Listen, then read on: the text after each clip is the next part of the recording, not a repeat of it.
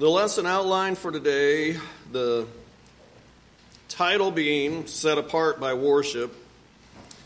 The lesson outline is in the bulletin. I hope you'll follow along with it. I have tried my best once again to uh, just kind of a follow a, a, simple little pattern of where the scripture directs us and how it allows us to think and um, not not really me directing where we're going or what we're trying to say, but allowing Scripture to define who we are and what we do and why we do it. So, we as a congregation of people here, as we follow the Scripture, this is uh, what we look and see in Scripture is one of the things that sets us apart. We have, uh, in many ways, a very similar experience in worship to many different churches all across the land, uh, and in some ways we're very unique. So we're going to consider what Scripture says for us as to who we are and how we're do it, to do it. A simple principle that is established, I think, by this particular lesson just as much as any lessons we've looked at is that we are looking directly at Scripture and we're letting it teach us, and we're not letting man teach us. We're doing our very best just to go back to God's Word, we're going to establish everything by the Word of God. We have a very, uh, the, in the lesson that we, we looked at pertaining to, and we're going to end up back in 1 Corinthians today, but we, we looked at 1 Corinthians, and we saw at the beginning I want to remind you of this passage. This is one of the things that sets us apart is that we continue um, to, uh, to be informed by the Word of God. And actually, now that I'm thinking about it, I'm going to the wrong passage, so scratch that. We're going to go to 1 Corinthians, but, but I'm not going back in my, right, in my mind to the right place for, uh, for where we got that lesson from. Um, but we, we follow Scripture. We're going to continue in Scripture. That's what we do. We continue in Scripture, which we view as the very Word of God. That's what it is. It's the Word of God. We continue to search it and to follow it. It's the Word of God, it, it guides us in all things. So we don't want to come up with our own ways of thinking, but we're going to turn to God's Word and let, us, let it guide our thinking. The simple principle that we would kind of state along those lines is this don't add to or take away from the Word of God. We don't do that. We're not going to add to or take away from the Word of God. Revelation, in the book of Revelation, some of the very last verses, and this is a, um, a restatement of something that was given in Deuteronomy. So it's a principle of, that God passes along to us from the the law of Moses and he passes it along to us uh, here in the church. Revelation 22 18 says, I testify to everyone who hears the words of the prophecy of this book. Um, and I will, I will add my little editorial comment here is that I do think, in terms of the book of Revelation, he's talking about the book of this Revelation, this book right here, the book of Revelation you're not going to add, don't add to it or take away from it, but that same principle is going to apply to all Scripture, just as it did back in Deuteronomy. So if you hear the words of the prophecy of this book, if anyone adds to them, God will add to him the plagues which are written in this book. And if anyone takes away from the words of the book of this prophecy, God will take away from his part, take away his part from the tree of life and from the holy city, which are written in this book. So the principle is simple. Here's God's word. Every word is important. Every word is the word of God. Just, just Jesus said, Man shall not live by bread alone, but by every word that proceeds out of the mouth of God. Every word that proceeds. So if these are the words that proceed out of the mouth of God, we don't want to add to them. We've already got everything we need. We don't want to take away from it either. Because if it's the complete word, you take away something, you've ruined it. You have, you have changed it. So don't add to or take away from the Word of God. So now, as we turn to the Word of God in terms of just kind of starting with why are we here today? And what is this that we're doing? And, uh, and, and the, the question that I really don't address in this lesson is why do we call this worship? You know, these are just some very basic general questions. Why are we here? Why do we do what we do? The first place that I go to is I determine to let the scripture speak to me is Acts chapter 20 in verse number 7. Acts 20, verse number 7. On the first day of the week,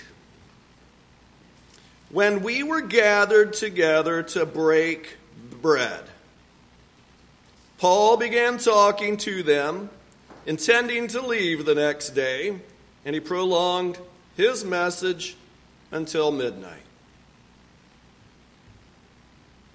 Now, the statement that I'm going to make based upon this verse isn't simply just based upon this one verse, but it's based upon the ones following, and there are others that we can look at and determine and see kind of a pattern here. And what we learn is that the early church, I think earlier in the early church, they met more, but by the time we get to Acts chapter 20, the established pattern of the church is that they would meet every week.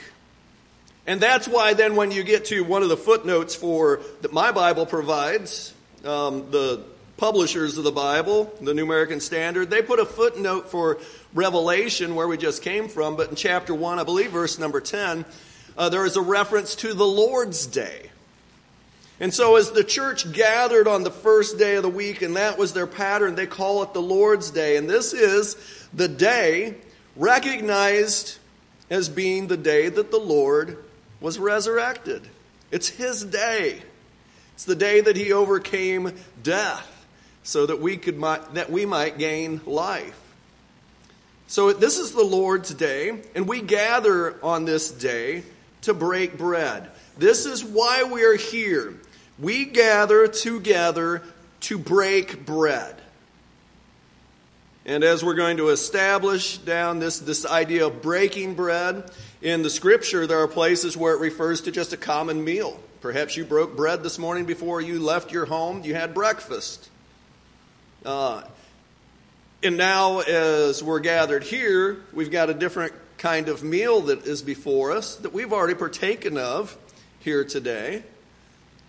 We call it the Lord's Supper. We refer to it as, as communion. Scripture talks about it in that way.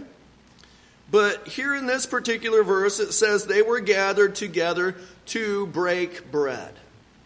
And I think as we, we look through the following verses, we're going to be able to establish the fact that this idea of breaking bread isn't the church just kind of coming together to have, um, have lunch. The point wasn't a potluck. We gather together to break bread on the first day of the week, just as in Acts chapter 20, verse 7, on the first day of the week, when we gathered to break together to break bread, Paul began talking to them. We gather to break bread. Point number two says this gathering includes preaching. So there is a message to be shared. Verse number 7 of Acts chapter 20 says that Paul was prolonging his message. Now, that indicates that not all of his messages were super long. So we're going to follow the normal pattern and uh, probably keep it under an hour. How does that sound? Not until midnight? This gathering includes preaching. So we're just looking at the scripture and letting it speak to us and I've made some assumptions so far that this is the first day of the week that the church did that, but I think we can see that pattern, and that's accepted throughout Christendom, you know, and it seems to be the pattern through Scripture. First day of the week, Sunday, gathering, that's what we do. Churches get together, they come together in buildings, they gather. This is, uh, this is church coming together.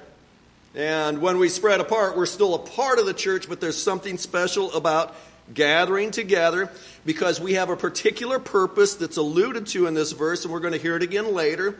We come together to break bread. This gathering also, as we see in Acts 20, verse 7, at least on this particular day, included preaching, some teaching. We're going to see the, the idea of the teaching continue on through other passages. So that's points one and two. We gathered together to break bread on the first day of the week, just as they did in Scripture. Number two, this gathering includes preaching. That's what we do. We preach. Number three, here is uh, the broad point. It says breaking bread is a memorial meal to remember Jesus Christ. So we're going to turn and look at 1 Corinthians. So go to uh, this passage. 1 Corinthians, we're going to start in chapter 11. And we're going to, uh, right now, we're going to read verses 17. Uh, we'll go ahead and go down to verse 22. 1 Corinthians chapter 11 verses 17 through 22 and we're going to let scripture continue to speak to us and inform us as to what we do still today, what the church is called to do. Um, and he is he's just finished some instructions uh, about uh, my my my scripture entitles it Christian order. It's a, it has a lot to do with the idea of head coverings and things. So it's a very interesting passage. Verse 17, he's going to shift gears. He says, But in giving this instruction, I do not praise you because you come together, not for the better, but for the worse. So here is, here's a phrase that's not used in Scripture a lot this idea, you come together. It's the same kind of thought that was in Acts chapter 20, verse 7, when we came together. So here is the coming together. But their situation is not good, and there's a way that you know, you read through the book of First Corinthians, they had all kinds of things going wrong. And we can kind of rejoice in that because there is so much teaching, and the proper way to do things is then illuminated to us so that we gain from the fact that, well, First Corinthians, the church at Corinth, is this letter was written, they had all kinds of problems, and we learn how to avoid some of those problems. And so here we're going to learn some problems that they had with their coming together. We better make sure that we're not avoid that we are avoiding these problems and not doing the same things. Verse 18. For in the first place, point number 1.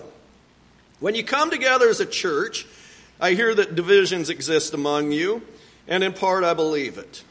Okay, we already addressed all that. He hits this topic all the way back in chapter 1. There were some severe divisions in this church, and we're not to be divided, we're one. That is to set us apart from the world, is that we are one in Christ. That's why we are undenominational. We preach that the church should be one. We should be one here, and we should be one with all the other, uh, all the other people who claim to follow Christ. All the people who are immersed into Christ, we're all one in Christ. Shouldn't be a different sect of people and denominations from here to there, from one corner to the next. We're to be one. We're not to have divisions. So that was their, their first problem. And this must be true, verse 19, for there must also be factions among you, so that those who are approved may become evident among you. So just the mean by what he meant by this, I believe, is that there there are some people that are doing things right, and the fact that there are some people doing some things wrong, maybe there's some people that are doing things right. So, verse 20. Therefore, when you meet together, it is not to eat the Lord's Supper. For in your eating, each one takes his own supper first. One is hungry, and another is drunk. What? Have you not do you not have houses in which to eat and drink? Or do you despise the church of God and shame those who have nothing? What shall I say to you? Shall I praise you? In this I will not praise you. In their coming together to, uh, in their gathering together, notice verse number 20. He says, Therefore, when you meet together, it is not to eat the Lord's Supper. Do you get the idea that they've got things wrong and it really should be? They should be coming together to eat the Lord's Supper. But their problem was they weren't having the Lord's Supper, they weren't breaking bread to remember Jesus. They were having a big meal. Some of them were uh, even getting drunk that they were so involved in this meal. It sounds like they were having a big old potluck that went overboard. Um, and now they even have some people who aren't getting anything. So there's haves and have nots. There's probably some poor people or, or some people that are showing up late and they're not getting there and then they're not getting any food at all. They're not participating at all and then others are drunk. It's just a crazy scene. It doesn't sound like it could possibly be part of a, part of a church. A gathering together. Remember, that's the topic, verse 17. Um, because you, when you come together, it's not for the better, but for the worse. They've got some real problems. Now, on the, the outline here, with, with uh, point number three, there are some subpoints here that we learn some things quickly. First of all, we've highlighted that our coming together shows our unity. When we worship, we're worshiping together. We're doing things together. And, and I will say that this principle that we've established up at the very at the very first, do not add to or take away from. Even if you give a little hint of adding to God's word, it's going to give us an opportunity for division. So we need to keep things very simple. If God's word says it, we do it. If God's word doesn't say to do it, then maybe we should stay away from it. We don't want to add, start doing things in our worship that Scripture doesn't allude to or dictate for us to do. That's just going to cause disunity. The point of our coming together is show that we are united. And so this should be a very simple thing for us is that hey, when we gather together, we want to do everything by the book. We want to follow the book. And why do we want to do that? Because we want to be united. So somebody else wants to add something? Well, just say, well, where is it at in the book? If it's not in the book, maybe we shouldn't do it. You know, somebody else says, I don't think we should do this. Well, hey, it's right here in the book. We've got to do it. We must do it. So Simple, authentic faith. On the front of the bulletin for this congregation, it says where you can find simple, authentic faith. The simple part is kind of what I'm alluding here now. Is if it's, if it's in the book, we do it. If it's not in the book, we don't do it. God says do it, do it. If God doesn't say do it, you better, hey, let's slow down. We better consider this. What are we doing? That's simple. So in our coming together, it should be, it should show our unity. Not showing how we're being creative and adding things to God's worship. No, this is that's not it. We're coming together to break bread, and this is a display of unity. When we come around this table, there's no greater display of unity. It's saying we're all in Christ. Jesus died for every one of us. We're united in Him. We're all participating in Him. Communion is a participation. That word is participation. And we have Christ in common. We're all brothers and sisters in Christ. Christ is our brother. So, our coming together shows our unity. A second point under, under, number three is that the purpose of the assembly is to eat the Lord's Supper. So, and first of all, that just go back to point number one again. It says, We gather together to break bread on the first day of the week. Acts, that was the language of Acts 20, verse 7, a different author. Uh, Luke was the one who penned being uh, inspired by the Spirit, he penned those words in Acts 27. He said, When we gathered on the first on the first day of the week, when we gathered to break bread. That was his language. And now here in 1 Corinthians, we have the Spirit working through Paul to he pens the same language that Luke used. The purpose of the assembly is to eat the Lord's Supper. In particular, verse number 20, it says, Therefore, when you meet together, it is not to eat the Lord's Supper it should be. You got big problems there. I'm not going to give you any kind of, you, you got all kinds of chaos, but you really should be coming together to break bread, to participate in the Lord's Supper. And they were way off on this. But this is the purpose why we come together here. And next point is that the Lord's Supper is not a common meal. People eating too much, getting drunk, some others not having enough, and some of them are hungry and, and they're wanting something to eat but nothing's there. Well, this is not the point of communion. Look, um, look at verse number 22.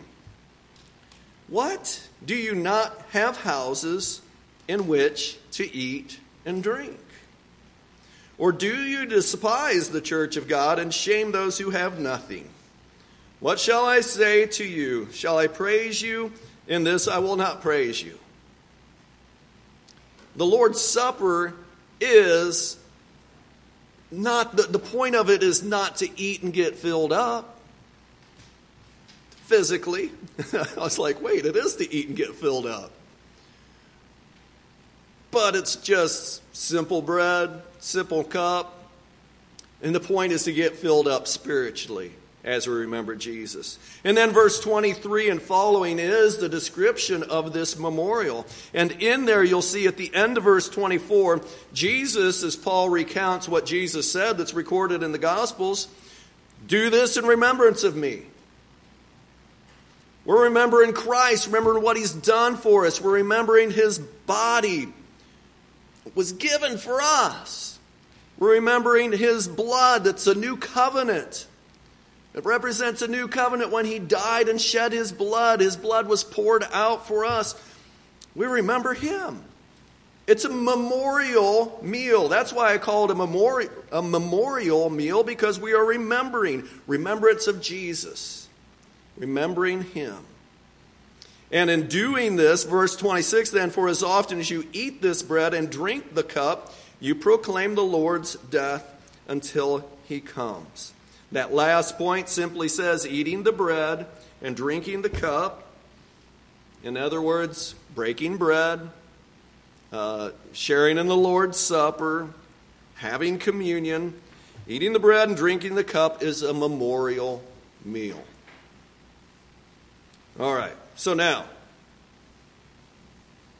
let's move on to another set of scriptures, passages um, and I will note that in, uh, in, chap- in chapter 11 here, verse number 17, this was the first time that that phrase, when you come together, that was the first time it showed up. And then it starts showing up. It shows up several times here in chapter 11. Um, and, you know, you see it again. I know, in, I remember in verse uh, 33. So then, my brethren, when you come together uh, to eat,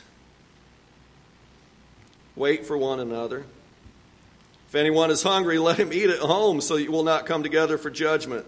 All right, so coming together, it's going to be this language that we're going to see a little bit more. And apart from the book of First Corinthians, there's really not a lot of instruction throughout the New Testament of what our coming together is supposed to look like. Really interesting. The problems in Corinth have led to us being able to be enlightened and have forever the, the instructions for how we should behave and what we should do when we come together. So, point number four then, in the assembly, when we gather together, now we're going to see this, this idea, your scripture, your translation might just have assembly. So, this is an assembly. We are coming together. All things are done for edification. Edification means um, the idea of being built up properly, not just encouraged, but proper instructions, things that edify, really build up the church. And this includes singing and teaching. So I'm going to go to 1 Corinthians chapter 14, verse number 26. And we're going to stay in this passage a little bit. Um, verse 26 says, What is the outcome then, brethren, when you assemble? And I didn't look at the uh, Greek words there. I'd, I'd, I'd venture to say this is the same language as when you come together. I'm not sure on that. It's going to be very similar if it's not the same. When you assemble, each one has a psalm and a teaching, has a revelation, has a tongue, has an interpretation. Let all things be done for edification.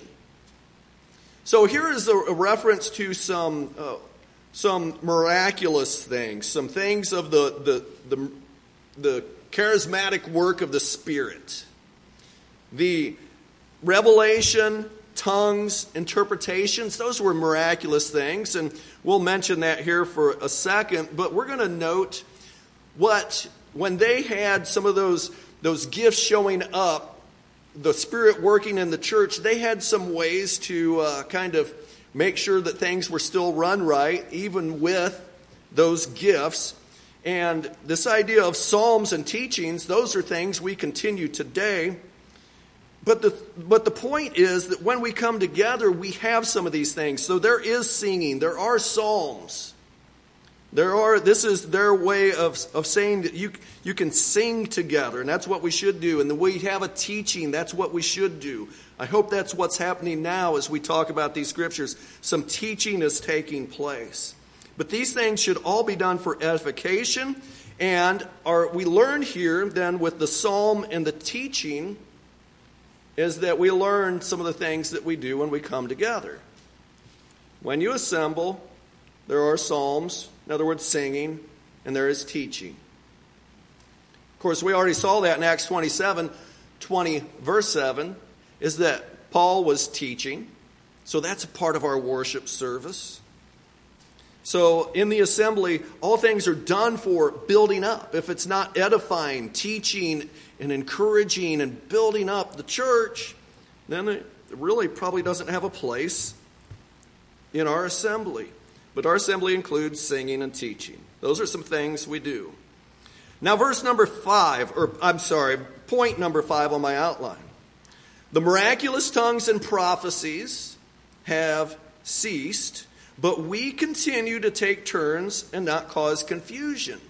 So here's some real simple instruction that makes sense to us, but it might not make sense to others. I don't know that every church follows this practice, but uh, and actually, I know that not every church does follow this practice.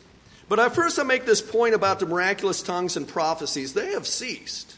There was an allusion in chapter 13. That's what the entirety of chapter 13 is really about. Someday, tongues are going to cease and, and love blossoms. Faith, hope, and love, they'll stay forever.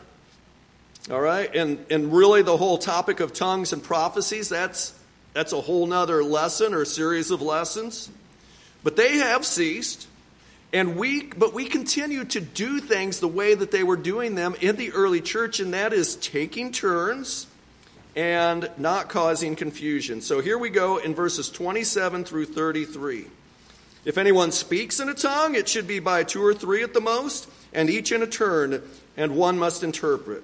But if there is no interpreter, he must keep silent in the church and let him speak to himself and to God. Let two or three prophet, uh, prophets speak, and let the others pass judgment.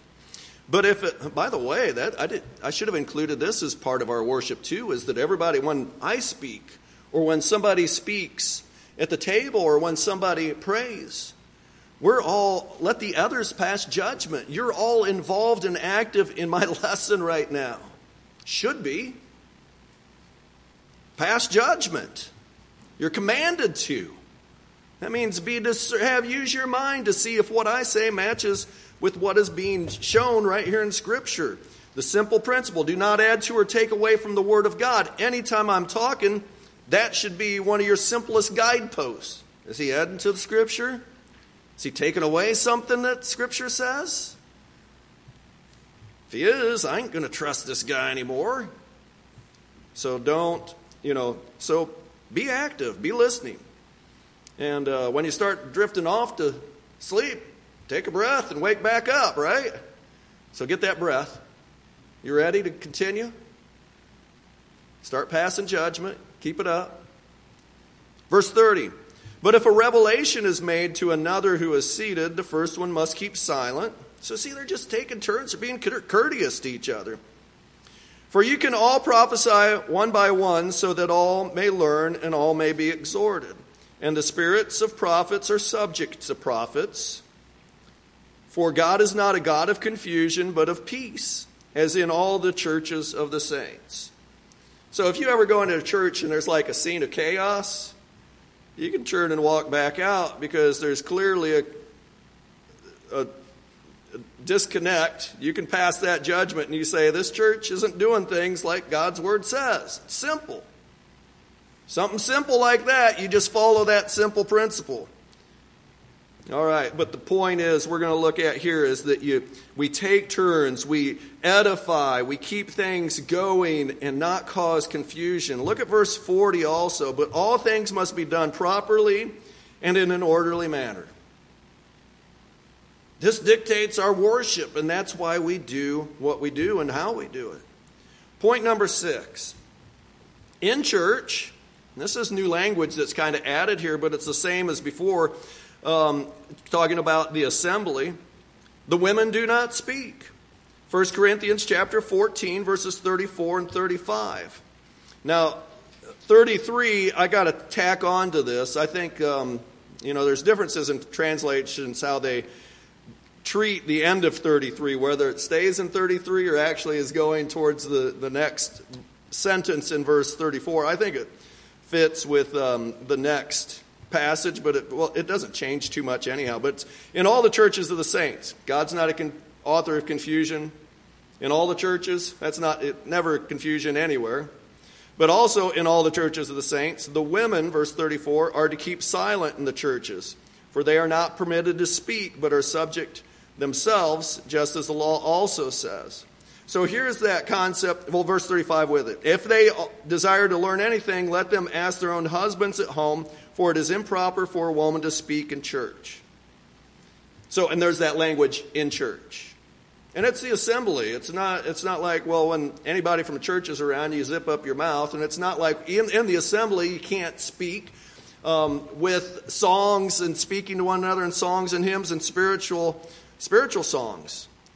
It's the idea of, of speaking up and, you know, what all is involved here. I don't know, but Scripture says that the women remain silent in the churches. So don't add to or take away from the Word of God. It says women don't speak up. That's why we don't have a woman preaching, teaching, leading anything in our worship. We keep it simple. So, and the other thing is, is that in church, I really think this is an interesting language here. That clock's behind, isn't it? Um, in church, there is this, this concept of going to church. Sometimes I will even be one to say that you don't go to church, you are the church, right? Because you are the, we are the church, but there's also the concept of in church when we're in the assembly. And we have that language in particular here in First Corinthians. It's very unique to this, this book. But it's good scriptural language that we are the church, and there is a time when we are in church.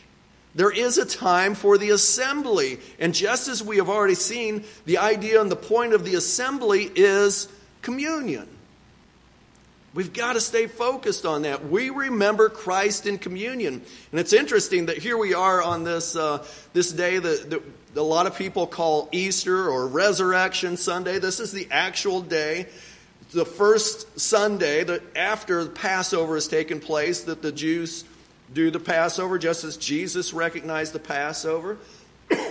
and here we are on this particular day of the year, and Scripture doesn't say anything about on this particular day of the year when we are, it's the annual, rec, you know, recognition of Christ's resurrection and coming in line with the, the Passover feast. Scripture, New Testament Scripture doesn't talk about that at all.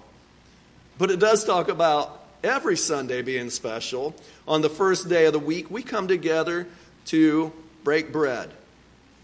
The communion feast is a thing for every Sunday. You know, uh, um, and so many people get dressed up special on this day. There's nothing wrong with that. You can. I, I even said at the opening of this sermon, it's a special day to me. I really, it's really strong remembering the resur- the death and resurrection of Christ throughout this week. It's real easy. It's real focused. It seems like it's true of everybody, but we keep that focus. This table keeps us focused on that all year long. And Scripture says that table is important every Sunday. And so we do that. Don't add to or take away from the Word of God. Put it into practice. Do it. Okay. So this language of in church is fine. It's a good thing. And um, in this assembly, when we come together, come together to break bread, um, it indicates the women do not speak. Now, when this assembly is, is done, the women speak. I like that a lot. Point seven Scripture points to the assembly as a time to give financially. I don't make this a real strong point, but I'll just go there quickly. Um, 1 Corinthians chapter 16 verses 1 and 2. Now concerning the collection for the saints as I directed in the churches of Galatia, so do you also. No, now point the collection for the saints in Jerusalem. This is a special collection. It's not just a collection that's paying a preacher or an elder or something like that, or turning on the lights or you know paying the bills, so to speak. It's, it was a special collection. Verse 2 says, On the first day of every week, each of you is to put aside and save as he may prosper, so that no collections be made when I come. Okay, so this verse is used a lot is that, hey, you have to give on Sunday. And I can't I can't apply that to this verse, but I would say Sunday is, is a good opportunity for us to give, and we're commanded to give. So Sunday is a good time for that. So when we gather together, it's a good opportunity for us to pass a plate. I struggle with I, I really to, to say it's a point of our worship gathering when we're gathered around the table, and we could almost connect them, and I don't, you know, they're just different, all right? So I don't have a particular verse. Uh, I have verses, we looked at them about paying a preacher, paying an evangelist. Those, you know, those, when you, if you sow, you know, as you sow, so shall you reap. So sow a lot and you'll, you'll reap. So give. Give bountifully. You know, as you prosper, give, and you should give cheerfully. All right? So I'm not going to make it a point, and I think you should set aside and plan your giving. And so Sunday, our gathering, I think, is a good opportunity for that. All right, that's all I've got to say on that. Verse uh, point number eight: In church we pray. Um, Acts chapter two, verse forty-two was the scripture reading. Was in the scripture reading today. After those 3,000 souls were baptized and added to the church, it says they were continually devoting themselves to the apostles' teaching and to fellowship, to the breaking of bread, and to prayer. Now, I think all of those things are connected with worship. So, the apostles' teaching, somebody giving a message, somebody teaching, fellowship, we fellowship in the communion. That's communion, fellowship, partnership. That's all that word is. Fellowship is partnership. To the breaking of bread, that's what the focus is of uh, really much of this lesson right now, and to prayer. So we pray when we worship together. When we assemble together, we do all of that together. Uh, 1 Timothy uh, chapter 2, verse 8 mentions the men, I want men everywhere to lift up their, lift up holy hands in prayer. Um, to, uh, well, look, I, I want to say it right. I want men everywhere lifting up holy hands. So, uh, therefore, I want the men in every place to pray, lifting up holy hands without wrath or dissension.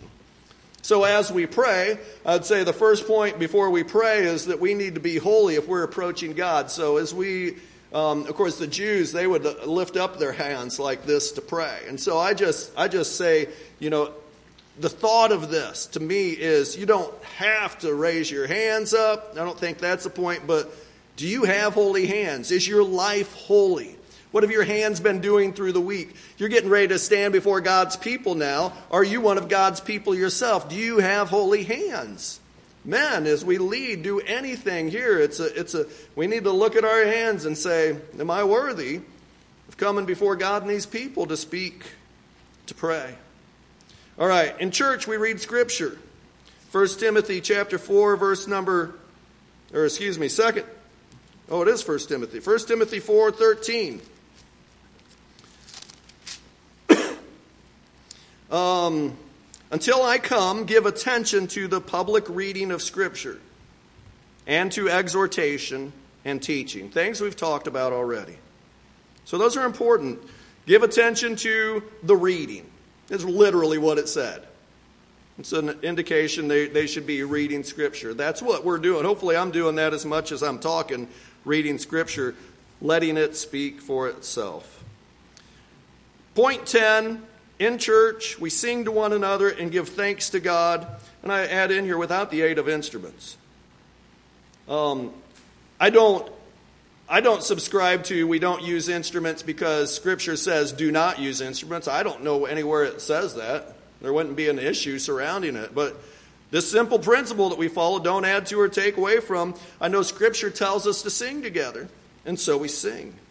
Ephesians chapter 5, excuse me, verse number 18. Ephesians chapter 5 and Colossians are beautiful passages. Uh, Ephesians 5:18 says, "And do not get drunk with wine, for that is dissipation." And by the way, getting drunk with wine, that we learned from uh, Corinthians, it could be connected with the Lord's Supper. Unfortunately, and that was crazy. Shouldn't be that way, but could have possibly been an issue in Ephesus also.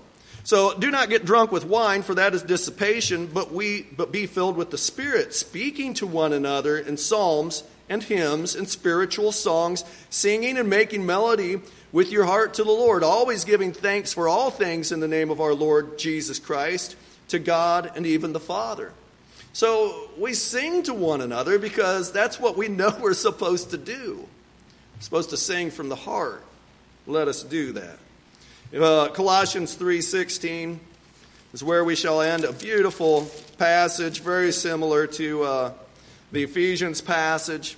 It says, "Let the word of Christ richly dwell within you, with all wisdom and teaching."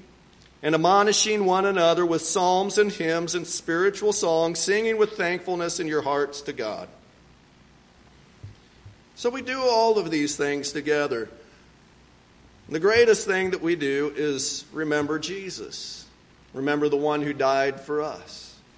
And then as we go out from this place, we can say, He died for me. He rose again to give me life. Just as he was resurrected, my, the old man in me has been crucified. We talked about that last week. An old man died in a watery grave, and I was raised up to a new life. And so now, because of what Jesus did, I can walk out those doors today and live for Christ Jesus. So let us do that. When we're gathered together to, on any Sunday, let us remember we're called to do this. We're called around this table. We're called to hear a message from the Word. We're called to pray together and have reading of Scripture. Where we have example after example of some of the things and how we are to do these things. So let us pray, let us sing. Let us give thanks to God and encourage one another, build one another up. If there's anybody here today, um, 616, I know we marked that, that's, or 583, Song of Invitation is here. If anybody needs to respond to the call of Christ Jesus, you want to give your life to Him and live for Him, we will uh, gladly um, in remembrance of what Christ has done for us, we will gladly make a baptism a part of our worship service. If you need to respond, you're welcome to come as we stand together and sing this song.